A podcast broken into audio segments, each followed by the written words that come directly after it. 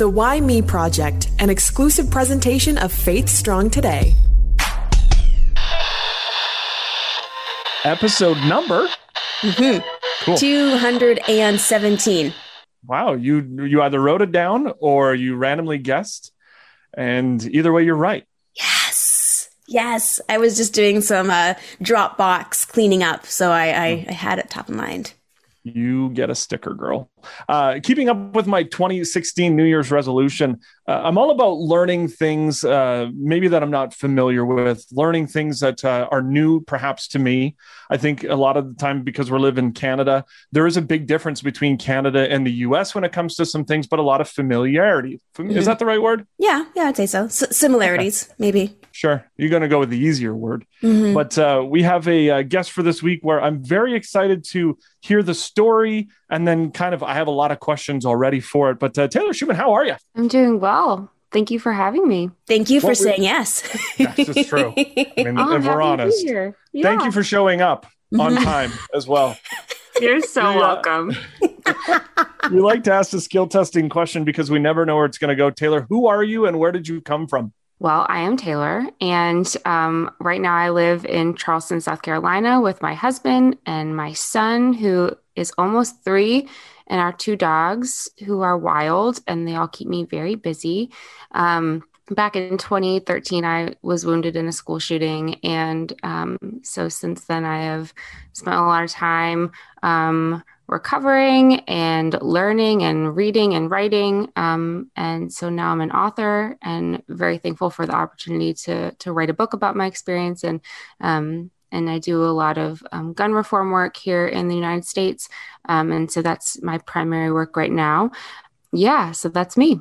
Eventually, at some point, we'll get to 2013 and, and Yeah. when these, this life changing event had happened to you. But if you were to look at the trajectory of your life growing up, where did you think that you would be? Did you think that you would be doing this speaking and author and gun reform, which I will find out what that is a bit later as well? No, I did not. I um, I always wanted to be an author, but I, I thought I would maybe write fiction or children's books or something like that. But I've always loved to write, so I always hoped that would be part of my life. But um, growing up and right out of college, I, I started in social work, um, and so I I more imagined a a sort of quiet life for myself, just having a job and being married and you know having kids and and just being sort of unknown by the rest of the world um and yeah things did not turn out that way Mm-mm.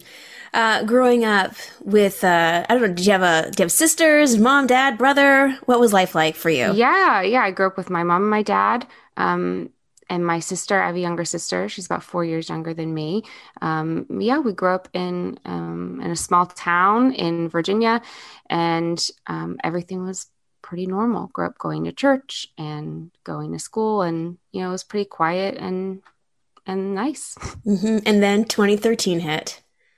2013 hit. Yeah. I, I feel though, and maybe it was because I was in high school when Columbine happened, but that was Yeah. kind of the first that I remember hearing about maybe gun violence and there being shootings at school. I- Yeah. I could definitely be wrong about that, but that's kind of where I feel that was the start of things. Mhm. Yes. Yeah. There were, there had been a few school shootings um, in the United States before that, but um, on a smaller scale. And the thing about Columbine was that it was really the first time that anyone at the school um, or around the school had cell phones. And so it's really the first one where we see, you know, the live news footage and people are making 911 calls and calling their loved ones. And so we had more of a window into what was happening. And, and so for most people, you know, I was eight when Columbine happened. And so that's the first one I remember. Um, and, and for most people, they would say the same just because, yeah, first, first time it happened with cell phones around and it changed everything. Mhm. And it's what's interesting too is that I remember for that, then all of a sudden we were doing lockdown procedures, what to do if something like this were to happen. It was similar to 9 11, where we Yeah. travel differently. Columbine kind of made us do school a little differently. Yeah, it did. Yeah, that's when, yeah, we started to see the the idea of of lockdown drills. Um, in in a lot of schools, they would do specifically active shooter drills, which were a little bit different. My school just did the the lockdown drills, and and I have very vivid memories of that starting and um, realizing, oh, something is different now, and it it will probably always be this way, and that's that's definitely been the case here. Mm-hmm. It's tough too as a parent. Um, seeing that shift i mean we experienced columbine as as young people yeah. and how that shifted you know our initial introduction to school to how we finish school um, and now we have kids going to school or, or, soon to be going to school and i remember my daughter's first lockdown drill and she came home and she was just so scared and yeah. now schools aren't necessarily that safe place in some ways that they used to be. Used to be just yeah. go to school, you're fine, everything's great. And it really did shift people's perception of sending your kids off to school in the morning. You don't know what will happen by the end of the day. Is, yeah. is that something that, uh, for you also know as a parent and having lived that, has that kind of uh, tweaked the way you look at schools? Yeah, it, it definitely has. Um, I think that I when Henry is at the age to to go into school right now, he just he goes to um, we call it school at a local church um, and hangs out for a few hours a week. Um, but I will definitely be asking a lot of questions about their procedures, how it's mm. presented to kids, because really what we've seen happen here is that um, a lot of times these drills happen in a way that is doing a lot more harm than good. And that's not something I would have really known to ask questions um, years ago, um, but I do now. And and to kind of evaluate how schools are handling this, especially when it's really young kids, because like you're saying, you know, I think we all experienced that shift where it was like you were a regular kid or a teenager, and then the next day you learn that sometimes kids go to school and they don't come home. Mm. And it can't be the same after that. Mm-hmm. Um, but there are ways that we can safely train teachers um, and school faculty to handle emergencies like this without actively traumatizing kids. And I think that needs to be um, what we set out to do. So, going back to 2013, uh, my assumption is it's a normal day, like every day where you would get up, you would go to school, and then things took a turn. Yeah, yeah. It was a Friday, and I I got up to to go to work at the community college. Um, the next day was supposed to be my bridal shower because we were getting married about six weeks out from from that day, and yeah, I was excited to head into the weekend. Thankfully, Fridays were a pretty slow day at the school, not a lot of classes there. So we didn't have as many students as we might have mm-hmm. um, on the other days of the week. And, you know, my coworker and I talked about our breaks. We would each get a 15 minute break because it was a um, short day. And she decided to take her break. I decided I would I would switch with her and, and wait. Um, and yeah, a, a student came in with a shotgun, and I turned around to see this gun pointed at my head. And, you know, I had a few minutes to decide what to do, how to handle that, how to survive that. And thankfully, I had a, a minute to run into a supply closet that was behind my desk and, and shut the door. And that's when he shot um, at me through the door, and the bullet went through my left hand. Um, part of the door kind of exploded um, when the bullet came through. And so I had shrapnel and shards of of wood um, in my chest and my my face. I couldn't see out of one of my eyes for a while, and it it lasted about five minutes. It felt like much longer than that. One other student was wounded, and she also survived, thankfully, um, and is doing great now. Um, and yeah, and actually, an off duty security guard heard about the shooting over his police scanner and, and drove to the school and was able to get the shooter to surrender his gun. And um, that coworker that I'd switched lunch breaks with saw him walk into the school with the gun, and, and she was one of a few people that called 911. So they were able to get there pretty quickly.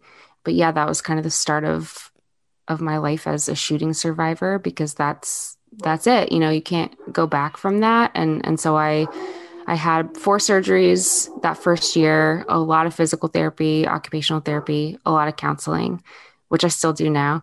and yeah, just kind of figuring out how how to live in that space after something like that happens. Being a teacher or, you know, being a part of the faculty, uh, did you feel a sense of responsibility for the students? Was there that almost that survivor guilt of, oh, I should have done more or I could have done more? You know, I experienced survivor's guilt in a different way. For me, I had an easy time ex- understanding that this was not my fault. This hmm. was someone who made a decision for himself and for the rest of us there that day. There was just nothing else. There was nothing I could have done. And that's okay. That's not on me. That's not on anybody else that was there that day. Um, maybe on, uh, you know, maybe we can search for people to place blame onto. Um, things that should have been done to make the school safer, all those kind of things. We can ask those questions all day. Um, I experienced survivor's guilt more in a way that was, well, a lot of people die in in shootings in school shootings and I didn't die. And so what do I have to do to prove that like I am someone that should have been saved when so many other people aren't. Mm. And I didn't really understand that as being survivor's guilt until, you know, a very wise counselor kind of spoke into that for me. Um, but that that was more my experience, like basically trying to prove that I was worth my life being saved um, you know what can i do to to make sure people know that i i really oh it's good that i survived like i'm making it worth it um, and of course you know that's that's something i had to unpack and um, work through and let god really speak into my life that that's not truth that's not um, anything he's placed on me anything i have to do. But that's really hard. And i think a lot of people in similar situation go through something like that. It's interesting because over these last four years and having conversations with people about their life and about their trauma, I'm pretty sure four years ago, I probably would have said, Taylor, count yourself lucky. You only got shot in the hand. Yeah. You know, you could have been a lot worse. But now, four years later, where I think I've grown, my thought is, how are you dealing with that trauma? How are you dealing with that PTSD? Because small, minor things to big things create so much work up in our head. They do. And and I think that's a really common response from people. I certainly got a lot of that in real time. Oh, you know, you're so lucky. It could have been so much worse. It was only your hand. And I'm thinking it was my hand. Like I've lost a lot and like this mm. is much more than this injury. But I would probably have been that same person, you know, bef- before that saying that. And in some ways, yes, I'm incredibly fortunate that I survived um, and that my injury wasn't worse. Um, but it was still pretty bad and it was still a trauma. And like, we don't need to, it's not like, you know, I call it like the suffering Olympics. It's, we don't have to play that game with each other. Like, we can just say, wow, that was terrible. I'm so sorry that happened to you. What is this like? Mm-hmm. Um, how is this affecting you? And you know, I had to I had to learn that for myself too because you know, when you go through a trauma or something like that, you're living in these constant contradictions that feel like they're making you kind of crazy because I was grateful that I survived, but I was also really mad that mm. I had to mm. go through it at all. And I was really thankful that it, it was my hand um, but I was really afraid for what that would mean for my life, my quality of life, my future. So it's all these contradictions you're living in, and you feel like you have to be very optimistic and positive and thankful all the time. Um, but you're also like really traumatized and really sad and angry and afraid. And it's okay. Like you can have these feelings at, at one time. And I don't know that we, as a society in general are very good like accepting that you can live in that space and that most of us do um, and it's more complicated and you know I, I, think about when we're little and we learn about feelings and we have that feelings chart. And they say point point for the point to the feeling you're having and you point to one. But so often like we're experiencing way more than one feeling at a time. Um, and because we're human beings. Yeah, I love that you bring that up because we are human and we are so complex and we have the capabilities of feeling so much. Yeah. You know, and even like trying to encourage your kids to like not just point to one feeling, but all of them. Yeah. And it does, like you said, the Olympics, like there's no yeah. competition when it comes to all the feelings. It's just important to feel them, to name them, acknowledge them, and yeah. then figure out your next steps. So, how important on that level of education about feelings do you think that, you know, how important is it that we start talking more about our feelings in that way?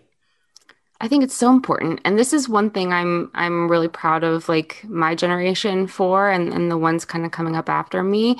I think that we're becoming so much more aware of like the importance of mental health, emotional health, talking about it, not living life as such in such this like individualistic way, but talking about things and and how that gives permission to uh, for others to say, "Wow, me too. I'm really having a hard time with this," or "This feels very complicated to me." Um, like I just, you know, I love that God created us with all these emotions and all these feelings, and those are signals to us, right? Like to process and to learn about ourselves and to learn about other people because you know i through this experience i've learned so much about myself. I know myself better than i did before. Um, and the flip side to that is i am also a much better friend to other people now. Um, I, f- I feel like I know better how to support people, how to walk with people through hard things. Um, and that's what it's all about, right? Like figuring out what your experience means for you, but also how it can be used to affect other people and, and what you can do with that in sort of like a community way. I think that's really important. And I, so I think, you know, learning about our feelings, our emotions, figuring out how to process things, like learning coping strategies, helping each other. These are only positive things. Was uh, released a couple weeks ago. Uh, when thoughts and prayers aren't enough. Was this a form of therapy for you as well, being able to jot down kind of the experiences that you went through? Absolutely. Um, you know, I've been writing about it since it happened. That was kind of one of my first ways of processing it um, and talking about it with other people because sometimes it was really hard for me to have like face to face personal conversations about it, but I could write it down and I could let people read it um, and let them kind of give them a window into what I was experiencing. So to be able to write the book in this way um, was such a great opportunity for me. When it when I was sort of walking through it in those very early days, I was really looking for a book. You know, I, f- I think I bought every book about suffering and trauma and hmm. faith and all these things. And I was searching for something and I didn't really know what it was, but I just couldn't find it. And I wanted to write a book because I wanted to write the book that I needed then. And so when I did this, it's not something I wrote just for other shooting survivors or just for people who have experienced gun violence, but for anyone who's walked through something really hard, um, walked through a path of, of grief, um, trauma, maybe just something they didn't expect, um, something that they've had to to figure out. Um, I wrote it for all those people that maybe just need someone to say, this was very terrible and it did not mm. all turn out in like roses and rainbows. It's still very hard. And you know what? That's okay. God is so good. I I'm getting through it. I you know, I'm surviving.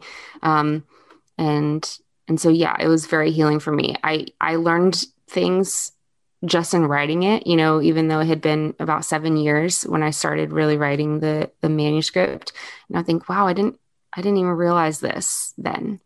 Um, so for me, writing has always been a way to to process and to find clarity and understanding. So being able to do it this way was really a gift for me. I really like the title too because I I recall social media and Twitter and people saying, "Oh, thoughts and prayers, thoughts and prayers," and then I started seeing tweets and people saying, "I don't want your thoughts or prayers," because yeah. clearly it's not helping.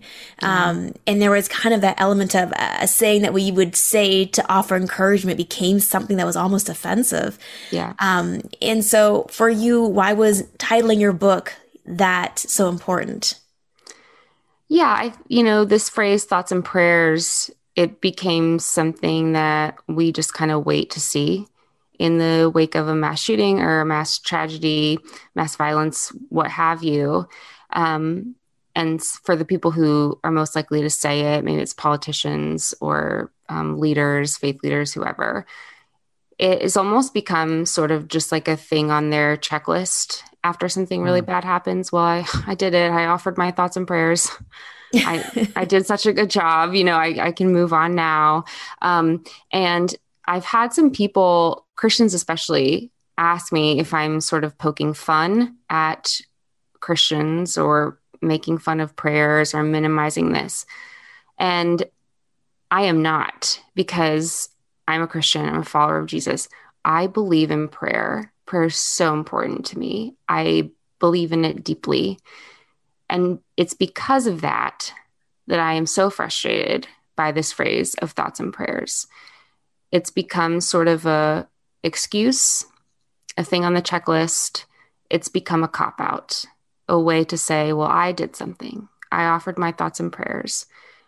When in reality, the way it's being used is a way to absolve yourselves of responsibility to do anything more. Mm. I think it's especially offensive because typically we're seeing it from political leaders who are the very people who have uh, the greatest amount of power to actually do something about gun violence when a shooting happens.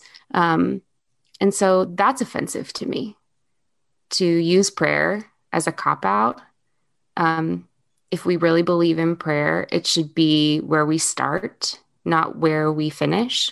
Mm. Um, and so I think we um, you know, I'm not angry about prayer. Prayer is not offensive to me, but it is offensive if that's the only thing um, you are offering because God gave us the ability to communicate with Him through prayer, and He also gave us hands and feet and a physical body um, and minds to think and resources um, to do things and to to ask God, what can I do? Pray, ask Him, what can I do? Show me what I can do and and move from there. Um, so yeah, that's why it was important for me to to use that in the title. Would that be a better response? What can I do rather than thoughts and prayers, or what would you like to see? Yeah, you know, I think um, people looking to, you know, in the United States, we if there's something facing the country, you know, take it COVID. Uh, we say we're going to talk to people who know and we're going to figure out what to do and we're going to move forward. Um, so when it comes to gun violence, let's say we're going to talk to people who know what's going on in in their communities. We're going to see what a next step can be. We're going to look at the power we have to figure out what what maybe we can do to keep this from happening again. Um, we have so much power, so many resources, so many people who know what it takes to um, impact change at local levels, um, at a at a national level. We have the resources. We can do these things. So yeah, to say I am sending my thoughts and my prayers to people who are affected, and I'm also asking what we can do and making a plan to move forward. That's all it takes is just a few extra words, right? This is where I think we differ a little bit from Canada and the US. Yeah. And it would be guns and gun control. I, I to be honest, sure. I don't know much about uh, what it is in the states. I know. Yeah. I think we got to register our guns here in Canada. What would you like to see uh, happen now? Yeah. So really, in America, one of the biggest things we need is um, expanded background checks. We need it to be um, required um, and accessible for every person who sells a gun to run a background check, a criminal background check on that person to make sure they are um, someone who is allowed to to own guns. So we need to kind of stream that process, make that required because right now in America um, we have a few loopholes where if it's a private gun sale or if it's a sale at um, a gun show, I do not know if you have gun shows in Canada. Um, you don't have to do a background check, and so you're just able to sell that gun to to whoever wants to buy it. I've never really been to a gun show. Yeah, neither have I. Do we have gun shows? Sometimes, sometimes I got muscles and I stand yeah. in front Tickets of Tickets to the gun show gun right show. here. You do your own. You do your own. um, yeah, so we have those here. It's just like they pop up in big convention centers or wherever, and you know, people just sell guns, and typically you don't have to run a background check. Um, so anybody can can walk in and and um, buy a gun. Um, so we need that to change. Um, there's also a push right now for what we call red flag laws, and that is where, um, say, you've got a family member and you know they own guns, and you're they've said some things or there have been some actions that are causing concern. You're afraid for them, you're afraid for the people around them. You can call your law your local law enforcement and have them placed under an extreme risk protection order. Um, and what that would do is give law enforcement the ability to take that person in front of a judge, assess what's going on, and offer a temporary um, taking of their weapons until you can deem them to be safe. Um, we've had really great success with those here. Um, they have reduce the rates of firearm suicide specifically by um, just giving that person a little more time to to change their mind to not choose suicide. Um, so yeah, we've seen a lot of great um, rates of reducing gun violence through those. That would be great. I would really also love to see um, a safe uh, national safe storage law. Um, right now, there really aren't laws um, nationwide. Some localities have them for how firearms have to be stored inside um, a home. So, here, about eight kids a day will be killed or injured by a firearm simply because it wasn't stored properly. It was on the nightstand, it was on the coffee table. They thought it was a toy. Um, and that's just too many kids. It's it's too many kids.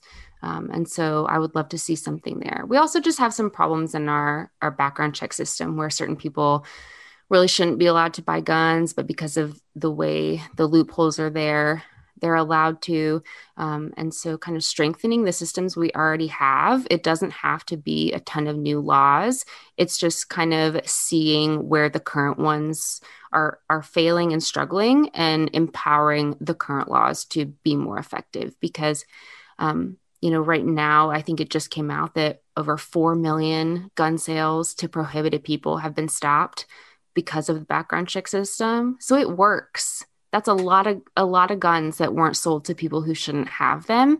It does work, but we need to look at it and fix the problems we have it so it can just work better. I kind of want to talk about the faith angle as well, yeah. um, because you said that you grew up in a, a Christian home, and yeah. you know faith is a big part of your growing up as you, you know, expecting a pretty normal life with nothing out of the ordinary to happen. Uh, and then you had that, that, um, major life changing incident with Virginia Tech and the shooting there. Um, how did that impact your faith? I like to say that before this happened to me, um, you know, I, I love the Lord. I've grown up in church. My faith was very important to me. Um, but I knew the God of like good times and the God of happy things. Not that I hadn't experienced hard things in my life before, but I just wasn't intimately acquainted with a God of suffering and brokenness and what that means, how we can live in that. It's not something that He always fixes. Um, I didn't really know how to live that life. I knew how to pray for healing and to expect healing. And like, I did all the right things, Lord. Like, how did this happen to me? Like, I'm praying for healing. I'm praying for healing. And it didn't come. I am so grateful that I know that God now and can see that in other people's lives, other people who have been through really hard things, who are marginalized, who don't, um, you know, all the injustice in the world. Like my eyes were open to not just people who've experienced gun violence, but all sorts of things that I just couldn't have seen before because I didn't really know to look for them. Um, and so, you know, I think I, it's so hard to be like, well, I would choose this again to happen to me. I really am grateful that if this is what it took to open my eyes to see people that I can be the hands and feet of Jesus to um, and serve and love them well, then that is a price I would gladly pay because I feel closer to the Lord. I feel closer to his people. That's something that, you know, I can't trade. like that's incredible to me. Um, mm. And so I'm really grateful that he used this in my life this way. What was one of the biggest takeaways with your faith that you were able to take away after this happened?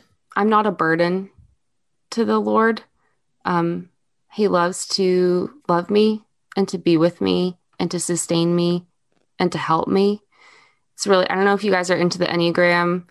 Um, but I'm a two. Been brought up a lot lately. Yeah, it's really hard. I'm a two. It's really hard for me to ask for help. I really hate feeling like an inconvenience, and I didn't really understand how that could affect my relationship with God because He knows everything about me. And but it was. And so there's a long time I spent just feeling really guilty for like needing God so much and needing help. And, um, and he's been so kind to just show me that like he loves me and this is who he is to me, my helper and my sustainer. And I don't have to, to worry about feeling like a burden to him. Um, and that has changed so much about my faith and, and how I walk in that.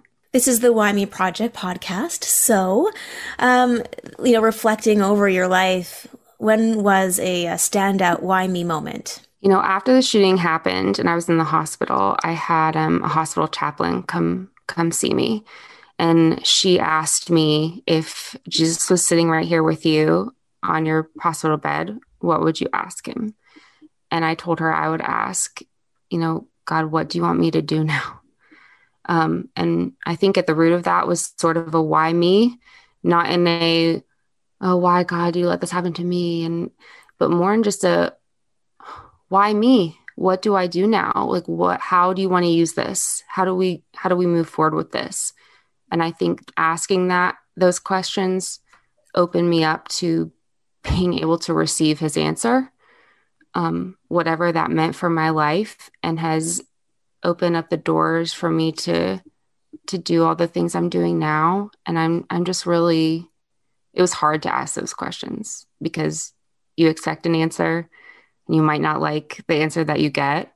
Um, but I am so thankful that God in his kindness was able to to let me be open then and to listen.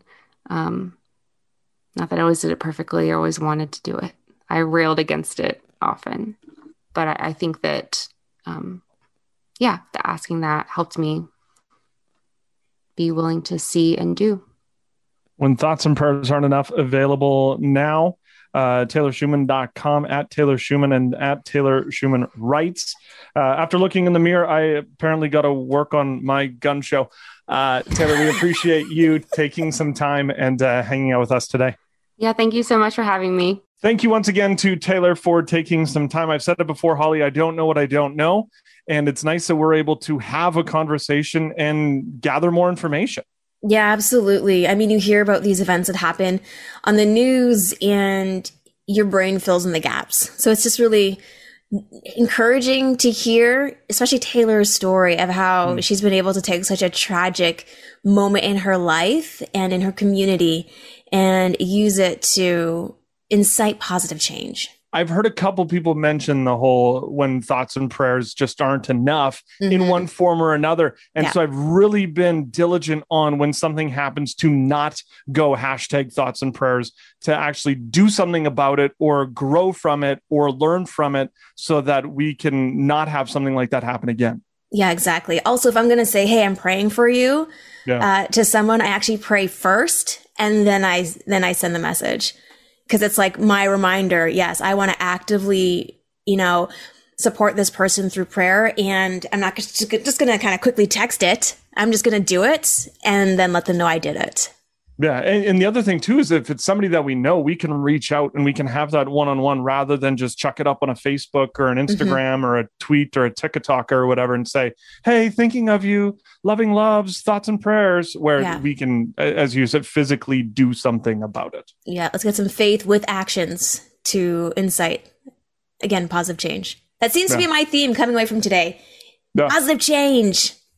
And speaking of action, uh, downloading our podcast uh, telling friends and family members about it, complete strangers, mm-hmm. uh, checking it out on Apple Podcast or Spotify. Download all of those, Stitcher and SoundCloud. You're saying, yeah, yeah, yeah, Johnny and Holly, I'm going to do it. No, no, no, actually do it. Yeah, because we can tell when you don't rate or review, we see that. It's well, true. we don't and see we anything. We get your thoughts and we get your thoughts and prayers. We want action. we want reviews and five stars if you would be so kind. Uh, six if possible. And uh, don't forget, you can also check out faithstrongtoday.com.